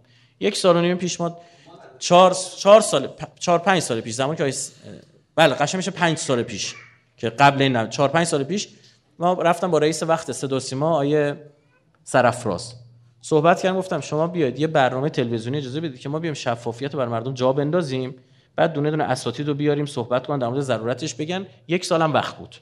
خب صحبت بکنیم بعد شما عین همین کار رو توی شبکه استانی انجام بدید. ایشون موافقت کرد. حتی دکور و نمی‌دونم دکوراسیون و همه اینا انجام شد که دیگه عمرش کفاف نداد. این بزرگواری که اومدن ما با ایشون هم رفتیم صحبت کردیم. مطلقا اینجور چیزا رو قبول ندارن. خب یعنی من به این نتیجه رسیدم که اگه قبولم داره شاید مثلا اعمال فشار میشه کسی بهش میگه نگران بودجهش دولت قطع نکنه چی به چیه؟ خب باعث شد که الان قبول نکردن من گفتم اصلا شما من کاری ندارم. حتی جالب شما عرض بکنم. زمانی که من طرح ما دادیم من دوست نداشتم خودم تو اون برنامه باشم. من خواستم پشت برنامه این فکر رو بدم. جالب اون موقع ای سرافراز سعی گفتم من به شرط این کارو می‌کنم که تو خودت بیا مجریشی. گفتم چرا؟ گفت آقا شما می‌خوای آدم سیاسی رو دعوت کنی آنتن زنده دستشه. ها هر لحظه می‌تونه سوء استفاده کنه یه نفر بشینه جمعش کنه اگر خواست هر کاری بکنه. که من گفتم که آقا هیچ ایرادی نداره. اگر اینه به درد کشور می‌خوره اما عیبی نداره. حالا این نیست نشده هیچ مانعی نداره. این شبکه های اجتماعی که هستن. کم نیست خیلی ارزشمنده اثرگذاره. دفعه من یه توییتی زدم گفتم که یکی از نماینده محترم مجلس طرح شفافیت آماده کرد گفتم به نمایندهاتون تماس بگیرید با نمایندهاتون من عمومی هم گفتم. بیان این طرح امضا کنه. یکی از این نماینده من تماس گرفت گفت خدا لعنتت کنه. انقدر به من زنگ زدن. می‌خوام برای خطم عوض کنم. خط موبایلم. فکر نکنید اصلا. خیلی هم اثر داره. خود شماها. هر جا کسی کن آقا سب کنه قبلش قبل. بعد از بسم الله الرحمن الرحیم. امضا کردی یا نه؟ امضا اصلا باید گوش نمیدون خداحافظ. پاشید بریم. خب؟ یعنی اصلا باید بدونه. اصلا حیات سیاسی این آدم گره خورده است حوزه نماینده. یعنی به کاندیداتوری به اینکه یه همچین برگه رو امضا کنه تعهد به این تعهد چی داره میگه؟ میگه خیالت راحت باشه. بهت نمی‌تونم خیانت کنم. این مگه بده؟ تو خودت داوطلبانه باید بیاد این کار انجام بدی. این نکته که باید انجام بشه. پس ما به زودی به زودی انشالله پیگیر باشید پیگیر هم شبکه اجتماعی رسانه‌ای که داریم. باشید. ما اینو اعلام خواهیم کرد. مفاد داشتین تو اینترنت قرار میدیم. هر کی دلش دانلود بکنه. خب دوستان بزرگوار ما در دیدبان شفافیت دولت زحمت کشتن آماده کردن. ما معرفی نداریم. آیه علیزاده ما نشد معرفی کنیم ایشون. خودشون تخصصشون تو حوزه شفا رو مجلسه. یه پژوهشگر قابل در کشور اون جوان و واقعا من خودم خیلی وقت از نظراتشون استفاده می‌کنم. من عرض بکنم شفافیت برای ایران مجموعه دیگری است و ما مساف. ما ما ستا یعنی اعلام آمادگی می‌کنیم که هر کسی می‌خواد بیاد با چپ و راست هم کاری نداریم. ما اصلا نگاه سیاسی نداریم. فردا روز آقایون اصولگرا لیست بدن نمی‌دونم سی نفر. من کاری ندارم بخوام لیستی هم اگه یه روزی بخوام رای بدم نگاه می‌کنم تو این سی نفر چند تاشون اون شفافیت رو قبول کردن. به اونجوری رای میدم. قبول نکرده باشن حذف خواهم کرد. ببینید ما این کار انجام ما اعلام می‌کنیم. بله بله. کیا قبول کردن که قبول نکردن؟ بله بله. بله ما میگیم ما یه سایت میاریم بالا. ببینید یه سایت یه سایت میاریم بالا. کاندیدا خودشون میان ثبت نام می‌کنن. اونجا میگن آقا من کاندیدای فلان شهر هستم من قبول کردم. اگر شما اسم کسی اونجا ندیدید یعنی قبول نکردی و به ما ربطی نداره. جرمم نکرده ها باشه. کلی آدم خاطر خاطر بهش رأی میدن ها ایراد نه. ما بهش رأی نمیدیم. بله. بله. بله. اگر اجازه بدید یه سری سوالا از آقای دکتر سیاه رسیده. راستش سوالای کمی جنسش جنس تخصصی تره ولی خب ایشون یه مقدارم مظلوم خودشون خیلی وارد بحث نشدن. در مورد همین تعهدات و اینا پرسیدن که لابلای بحثای دوستان یه مقداری فکر کنم مطرح شده. ولی سوال اصلی های دکتر سیاه اینه که آیا این تعهد الزام قانونی میشه براش ایجاد کرد یا صرفا الزام اجتماعی و سیاسی؟ حتی من می‌دونم شما در مورد نکاتی هم که مطرح شد یه سری ملاحظات و نکات دارید. اونا هم بفرمایید و جمعنی پایانیتون باشه لطفا. بله خیلی ممنون. عرض بزرگ که الزام قانونی نداره هنوز. بستگی انشالله به مجلس 11 داره. اگه مجلس 11 مجلس ترتمیز و جسور و انقلابی بود حتما می‌تونه اولین گامش باشه که اینا رو الزام قانونی بکنه که بقیه مجبور بشن عمل کنن. دو سه نکته هم عرض می‌کنم جنبندی. پرسیدن که چرا در قوانین شما تا چیه؟ دو تابعیت کاندیدا و فرزندانشون مطرح نیست. باید بشه. حداقل اگر تعارض منافع نداشته باشن میشه. یعنی اگر خودشون بچه هاشون ژن خوب نباشن حتما میشه. پرسیدن که درگاه معرفی کنید. هم سایت مصاف حتما این رو می‌ذارن و اعلام می‌کنن انشالله قبل از رای گیری که کیا امضا کردن. و هم سایت داد. مال دیدبان شفافیت این کار خواهد کرد. نکته نهایی هم ارز کنم که الحمدلله من حس کردم که سواد رسانه‌ای و بصیرت و الحمدلله سطح علمی و معرفتی جلسه خیلی خوبه. یعنی تصور نمی‌کردم اینقدر باشه. خیلی خیلی خیلی از اون فکر کردم بالاتره. فقط واسه خودم یادآوری می‌کنم که خیلی از اوقات ما حرف از شفافیت و اینجور حرفا که می‌زنیم اونایی که نفعشون توی پنهانکاریه اونایی که توی تاریکی دوست دارن زندگی و کار و پدر سوخت بازیاشون انجام بدن اونها هو می‌کنن. یه مثال مشهورش مثلا میگیم هدیه نباید بگیره. میگه آقا هدیه چه؟ حالا ده هزار تومنه صد هزار تومنه یه میلیون تومنه. مشهورترین چیزش رئیس سازمان بازرسی توی هفته گذشته توی تلویزیون اومد و رسما ماده 29 برنامه شیشم مسخره کرد. ماده 29 برنامه شیشم میگه که هر کسی که در جمهوری اسلامی مسئولیت می‌گیره وظیفه داره که در کل دریافتی و کل امتیازاتش رو تو سایتی بذاره که دولت می‌ذاره. دولت محترم که با کمال پررویی و این رو اجرا نمی‌کنه و انشالله اینا حتما حتما تو همین دنیا تقاس پس خواهند داد. نمی‌ذاریم اینا در برن اینایی که این کشور رو به اینجا رسوندن. اینا حتما تقاس پس خواهد داد. تقاس این قانون شکنی هاشون تقاس این گردن کلفتی هاشون در مقابل چپ کنندگان بیت اینا حتما پس خواهند داد. اومد مسخره کردین آقای رئیس سازمان بازرسی. رئیس گفتش سابق. که رئیس سابق رئیس سابق. گفتش که این همه اومدن شلوغ کردن حقوق نجومی. چون می‌دونید؟ ماده 29 بعد از حقوق نجومی درست شد. و با چه حالا داستان داره که چقدر آرسل نوپن بازی خودتون مجلس در آوردن تا تونستن این رأی از این مجلس آلوده بگیرند. ماده گفتش که حالا چه چقدر حالا شلوغ کردین حقوق نجومی؟ حقوق نجومی در مقابل اون سه هزار میلیاردی که دزدیدن اصلا چیزی نیست. این کجا این حرف حرف انحرافیه. مواظب باشیم گول نخوریم. به خودم عرض می‌کنم. کسی که حقش 5 میلیون تومنه ولی 25 میلیون تومن می‌گیره وقتی که در الان الان به 20 میلیون تومن داره تعدی می‌کنه. اون آقای سازمان وزیر و اینایی که می‌خوان تخطئه کنن و مغلطه کنن و ذهن ما رو خراب کنن میگن 20 میلیون تومن که چیزی نیست. اینجا 20 میلیون تومن دستش گرفته دزدیده. دستش رسیده دزدیده. این با میلیارد و هزار میلیارد و ده هزار میلیارد هم بگیره همین به نسبت خواهد دزدید. حواسمون باشه گولمون نزنند و ما رو از واقعیت شفافیت دور نکنند. کسایی که شفافیت به ضررشونه و توی پس توها و تاریکی های کشور دارن کارهایی می‌کنن که دوست ندارن ما بدونیم و اگر اونجا نور تابیده بشه آواروشون میره مسخره می‌کنن. گیر این مسخره ها و پوزخندای اونا نباشیم. خیلی من نمی‌خوام از جلسه راستش در دقیقه بیشتر وقت نداریم. می‌خوایم دوستان جمعنی بکنن بعد سوالا رو شخصی بپرسید. اگه لطف کنید آقای دکتر جمعنی بفرمایید اگر نکته ای بله. بله. شما چیکار هستی؟ موضوعی هستی رو جنبندی کنید دیگه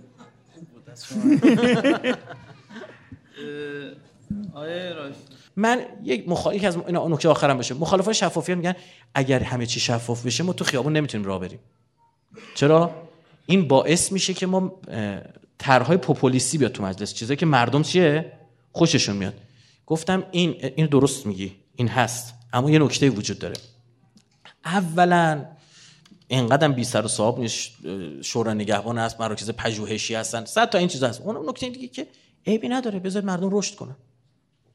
چل سال ما همش هزینه میدیم. مردم رشد نمی‌کنن. بذار مردم رشد کنن. بگن آقا این طرح پوپولیستی فلان آقا به هواتون رو دارن. ببین الان تو همین بحث مطرح که آقا دخترا برن ورزشگاه. خب بسم الله رفتن دیگه. آخر همایون شد رفتن. دلار اومد دوباره روی سه چهار تومن. مردم می‌رسن به این. چند روز پیش مسئول دولتی محترم ها رفته چند وقت پیش دانشگاه شریف. یوی شروع داره سخنرانی کنه. این صوتش اومده تو اینستاگرام اومده. یوی شروع می‌کنه چی میگه؟ آی ربیعی میگه. اسم می‌برم.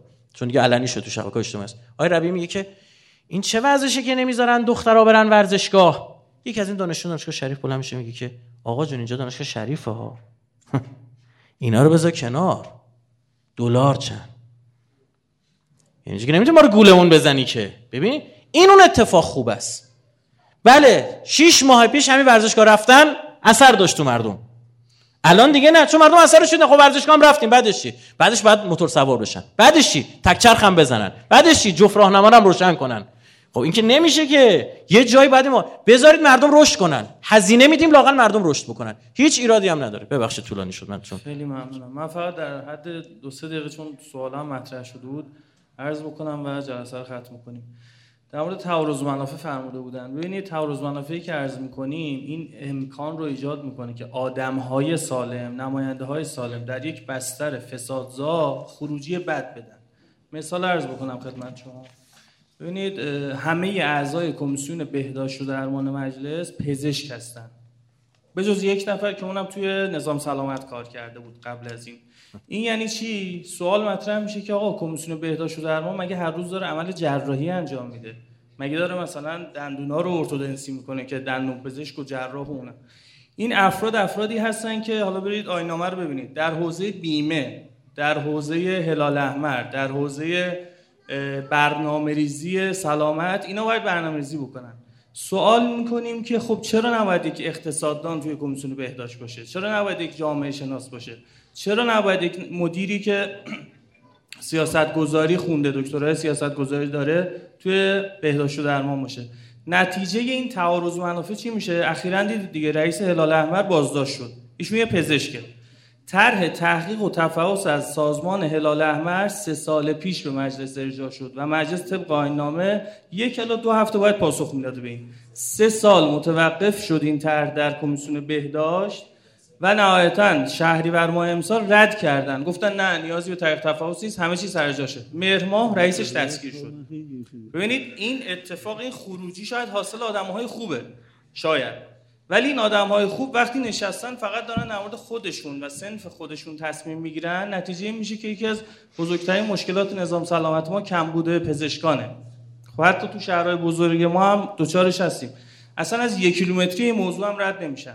یکی از مشکلات اینه که خب مالیات پزشکان به درستی اخذ نمیشه. جلسه تشکیل میشه که پلکان مالیاتی رو طوری تنظیم بکنیم که مالیات پزشکان کمتر بشود. ببینید این تعارض منافع باعث میشه که خروجی خروجی ناکارآمدی بشه. راه حل داره؟ بله. یا اینکه کمیسیون ها رو شفاف بکنیم. یعنی همینطور که این جلسه الان داره پخش زنده میشه ضبط میشه بعدا پخش میشه جلسات کمیسیون ها هم که اصل موضوع تقنین داره اونجا اتفاق میفته پخش بشه. دو اینکه مثلا 20 نفر قرار کمیسیون بهداشت باشن حداقل بگیم که 50 درصدش 50 درصد به علاوه یکش غیر پزشک باشن که تعارض منافع رو بتونیم یه مقداری کنترل بکنیم. این همش راه حل داره تجربیات بین المللی متعدد داره. توی مرکز پژوهش‌ها و نهادهای مختلف هم روش کار شده. حالا امیدواریم ان این حرفا توی مجلس 11 هم تاثیر بذاره و اتفاقات بهتری رقم بخوره خیلی ممنون حوصله کردید. ببخشید طولانی شدی صلوات ندوفن